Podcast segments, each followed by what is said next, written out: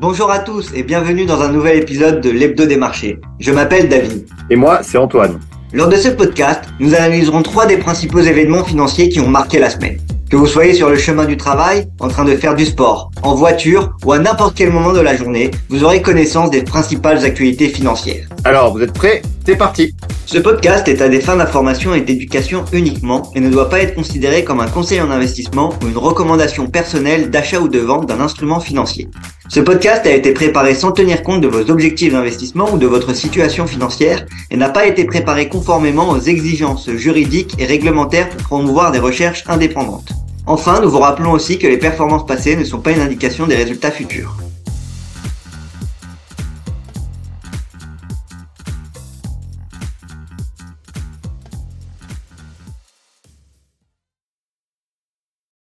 Bonjour à tous et bienvenue dans ce nouvel épisode de l'Hebdo des marchés. Après un, long week-end, un week-end de trois jours, on se retrouve avec, euh, comme toutes les semaines, avec Antoine. Hein. On va discuter justement de, ce qui s'est passé. Et euh, avant euh, de commencer, comment a été ton, ton week-end, Antoine Comment ça s'est passé? Eh bien, bonjour à tous, salut David. écoute, le week-end a été plus long que d'habitude avec ce jour férié lundi. Ça nous a permis de, de bien analyser ce qui s'était passé durant la semaine, puisqu'on a eu beaucoup de résultats d'entreprise. Et c'est vrai que ce début du mois de mai est, marqué un peu sous la, prudence. Est-ce que le sell in go away va, va marcher encore cette année? C'est la question. Bah écoute, c'est la question qu'on se pose. On a eu une semaine, comme tu le disais, assez chargée avec d'un côté les résultats d'entreprise qui ont continué, notamment les, les GAFAM qui ont publié. Tu vas y revenir un peu plus tard avec notamment ceux de Microsoft. Puis on a eu la faillite d'une banque aux, États-Unis, hein, une, une nouvelle, si je puis dire. Euh, cette fois-ci, c'est la First Republic qui euh, s'effondre. Et donc euh, la, semaine a été plutôt plutôt mouvementée sur les marchés. Mais en, France, on a eu des, résultats d'entreprise. On va commencer par la France, qui sont mitigés, mais qui sont plutôt corrects dans, dans l'ensemble. Oui, alors effectivement, en France, on a eu 20 publications de, résultats d'entreprise. Donc appartenant au CAC 40. C'est vrai que les, publications ont été plutôt mitigées. Ça s'est suivi de 9 baisses et 11 hausses. alors, du côté des baisses, on a eu Dassault Systèmes qui a perdu 7%, ST Microelectronics qui a perdu 9%, ou Téléperformance qui a été très sanctionné, qui a perdu 14% à la suite de ces publications. Il faut dire que les publications ont été certes un petit peu meilleures qu'attendues, mais ont quand même ont quand même, comment dire, déçu les investisseurs puisque on attendait plutôt des, des, des, hausses de chiffre d'affaires plus importantes, notamment pour euh, Téléperformance ou ST Micro. Alors du côté des bonnes nouvelles, ben, on va retrouver Schneider Electric. Hein, Schneider Electric qui n'est pas forcément très connu, mais c'est quand même la sixième plus grosse capitalisation du CAC, qui a rehaussé ses objectifs pour l'année en cours, et ça c'est très positif, avec donc une, une, donc une hausse de 4% à la suite de ces rehaussements d'objectifs, en raison notamment la digitalisation et l'électrification eh bien, en général. Donc ça, ça profite à Schneider Electric. Ensuite, on a Vinci, Carrefour et Orange aussi qui ont eh bien publié des bons résultats. Notamment, Vinci a fait un plus haut historique en bourse et Carrefour et Orange qui sont qui appartiennent à des secteurs défensifs, hein, secteur des télécoms et de la distribution, eh bien, ces deux valeurs ont, performé à la suite de leur publication. Danone aussi, valeur défensive par excellence, eh bien, a rehaussé ses prévisions de chiffre d'affaires annuel avec notamment une hausse de ses ventes qui, au premier trimestre, ont qui ont été publiés, qui a, pardon, qui ont publié, qui a augmenté de à peu près 15%. et donc, et donc aussi ces sociétés qui, eh bien, ont, fait un pricing power, hein, notamment pour Danone. C'est quoi le pricing power? C'est-à-dire qu'elles ont rehaussé leur, leur prix de, vente hein, de leurs produits euh, qui sont impactés donc par, sur le consommateur directement. Et malgré cette hausse de, de prix, hein, euh, donc qui participe à l'inflation aussi, eh bien malgré cette hausse de prix, eh bien les, les, consommateurs sont, sont toujours présents, notamment pour Danone, Carrefour ou, ou, euh, ou Orange. Alors une société qui a aussi en France eh bien, déçu les investisseurs, c'est Total Energy. Total Energy, dont, le, dont le bénéfice a baissé de 23%, euh, qui est passé de 9 milliards euh, d'euros, c'était un record, à 6,5 milliards d'euros. Euh, d'euros. Donc c'est aussi quand même une déception. Donc le titre a baissé de 5% à la suite de, de ces publications.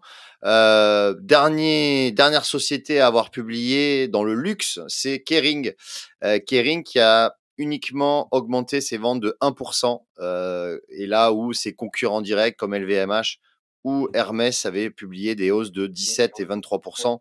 Donc Kering, on peut dire que c'est plutôt mauvais pour ces publications, puisque, enfin, d'ailleurs, le titre a baissé de 2% à, la suite de ces publications. voilà, donc on, a, on est sur des résultats qui sont plutôt mitigés. On sauve les meubles, si je puis m'exprimer ainsi. Hein. on n'est pas sur des gros, des gros gadins entre guillemets, c'est-à-dire on n'a pas vraiment de de, de, de, de, sociétés qui, qui vraiment a subi, on va dire, le ralentissement économique ou l'inflation mais on va dire des sociétés qui sont plutôt mitigées. Écoute, on, continuera de suivre tout ça. pour ceux que ça intéresse, on a aussi parlé des résultats de LVMH la, semaine dernière dans notre podcast de la semaine dernière. Donc vous pouvez aller écouter ça si vous ne l'avez pas encore écouté. Et puis on, on voit que le CAC 40 continue à, bien se porter. Hein, après avoir atteint un plus haut historique, là il recule un petit peu, mais c'est plus lié à une prise de, bénéfices de la part des investisseurs français.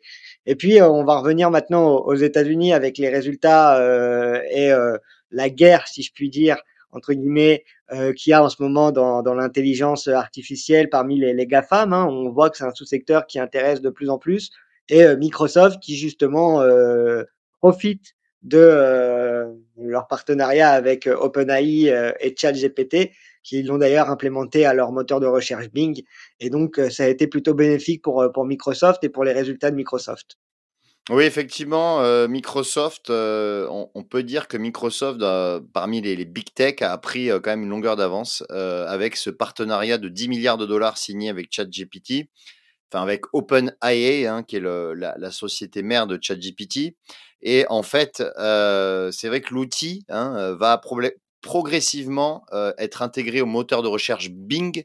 Bing, hein, qui est le moteur de recherche de Microsoft, qui, a pris beaucoup de retard, mais qui devrait profiter justement euh, eh bien de, cette intégration de ChatGPT. Euh, ChatGPT sera également intégré aux applications Word, Excel et PowerPoint et Teams également. Et donc ça, ça va probablement être plutôt bénéfique à, la, société, étant donné que ChatGPT, c'est vraiment le, c'est vraiment le, phénomène hein, de ce début d'année. Tout le monde en parle, beaucoup, beaucoup, beaucoup de gens l'utilisent, et donc c'est c'est vraiment bien joué de la part de Microsoft d'avoir mis la main sur, enfin d'avoir mis la main, pas d'avoir signé ce partenariat avec ChatGPT. Côté résultat, Microsoft eh bien, a publié des résultats très solides, avec une hausse du chiffre d'affaires de 10%, euh, notamment tiré par la division cloud, cloud le cloud qui est, qui est, sa, qui est euh, sa, sa, division qui le rapporte le plus d'argent, hein, avec, une, avec 22 milliards donc de chiffre d'affaires, plus 27%. Aussi la partie Office avec LinkedIn qui a progressé de 11% à 17 milliards de dollars. Et euh, même les ventes d'ordinateurs, hein, le hardware, hein, qui, euh, qui est toujours en, en baisse, et, c'est une baisse qui est moins importante que prévu.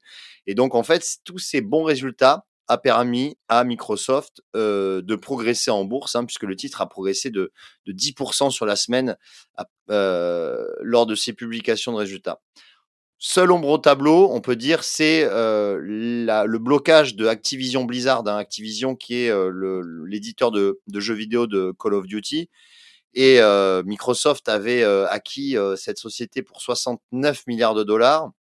Eh bien, le gouvernement, enfin, c'est pas le gouvernement, c'est le régulateur londonien, enfin anglais, anglo-saxon, voilà, britannique, qui bloque en fait cette, ce rachat pour cause de, de, concurrence hein, dans le domaine des, des, craintes de concurrence dans le domaine des jeux en ligne. Et par conséquent, eh bien, ce, cette, cette intégration d'Activision dans Microsoft est bloquée. On aura aux États-Unis l'autorité de concurrence qui va se, qui va se donner un, avis le 22 mai prochain, donc on suivra ça avec attention. Mais effectivement, il y a, un blocage à ce niveau-là pour, pour Microsoft, mais dans l'ensemble, Microsoft est eh bien, a les faveurs de, des investisseurs. Non, bien sûr, et puis on suivra parce que le blocage pour le moment il est en, Grande-Bretagne, au Royaume-Uni, mais c'est pas sûr qu'en Europe et aux, États-Unis on décide mmh. de, bloquer l'opération. Donc c'est vrai qu'ils auraient un, grand monopole quand même sur l'industrie du jeu vidéo avec déjà la, la Xbox, mais il n'est pas question de garder le monopole de Call of Duty et de la licence, par exemple, sur les consoles Microsoft. Donc on, on suivra ça aussi. ça peut être plutôt bénéfique si l'opération se, se, passe, au contraire négatif si elle est, elle est bloquée. Euh, que ce soit pour Activision ou pour, pour Microsoft. Hein, Activision qui pour le moment euh, est toujours est toujours listé en, en, bourse et toujours coté sur eToro pour ceux que ça intéresse. La dernière valeur dont tu veux nous, nous parler dans le podcast d'aujourd'hui, c'est Meta. Euh, Meta qui est l'un des meilleurs performeurs euh, en ce début d'année sur les, les actions, hein, qui performe, qui double d'ailleurs depuis le début de l'année en, en termes de, de prix d'action.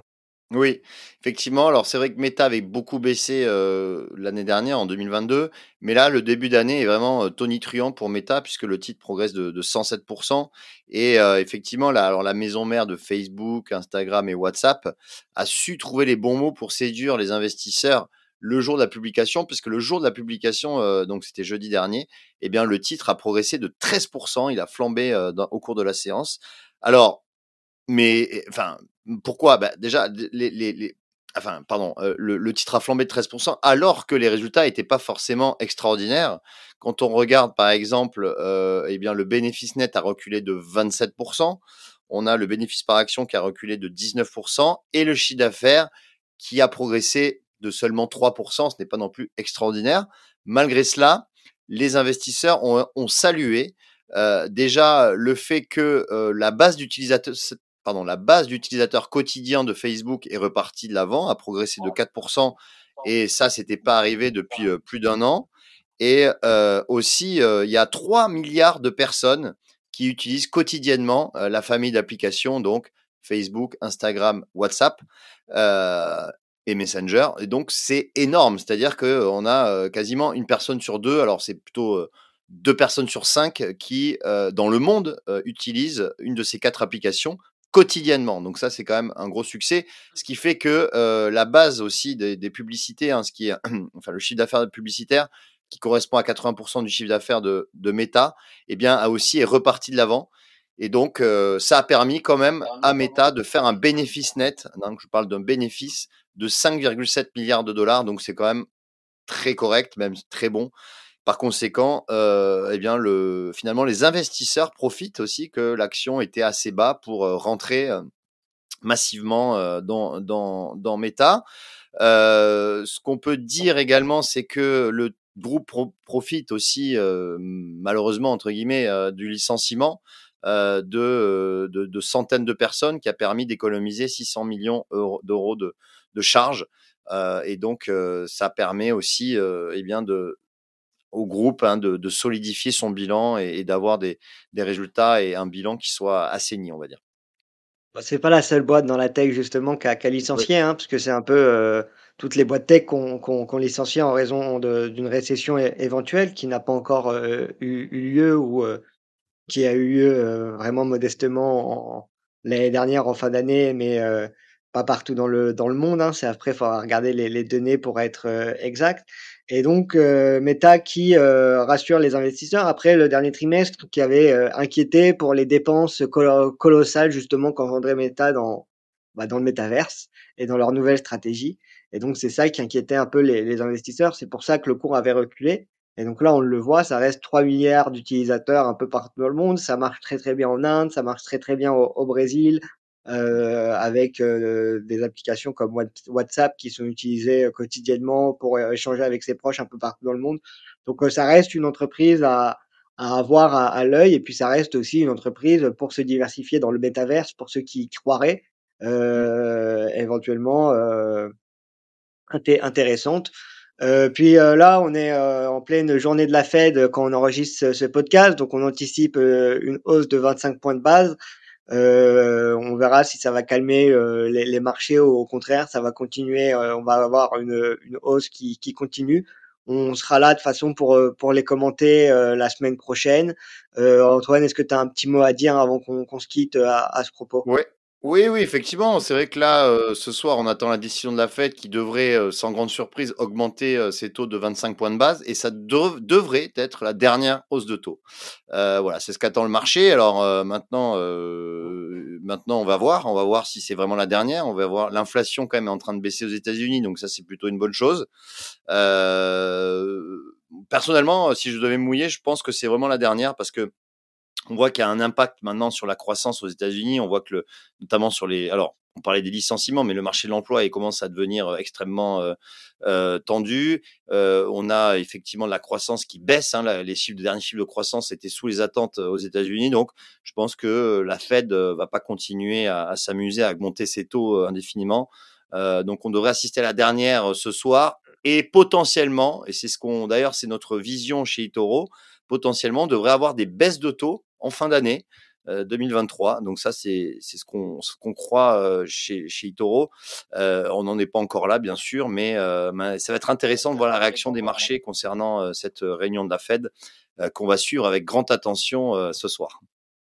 Eh ben, écoute, parfait, merci, pour ces, pour ces informations. On suivra tout ça maintenant, et on suivra la réunion, on la commentera, heu, sur Twitter, donc n'hésitez pas à aller, heu, nous suivre aussi sur Twitter. On essaye d'être de plus en plus, heu, actifs avec, heu, avec Antoine et puis on vous remercie, heu, pour, heu, votre écoute. Si vous êtes là, c'est que vous nous avez, heu, écoutés pendant 15 minutes, donc c'est à peu près la durée qu'on va essayer de tenir maintenant pour tous les podcasts et puis on vous dit, à la semaine prochaine et merci encore pour votre écoute. Au revoir.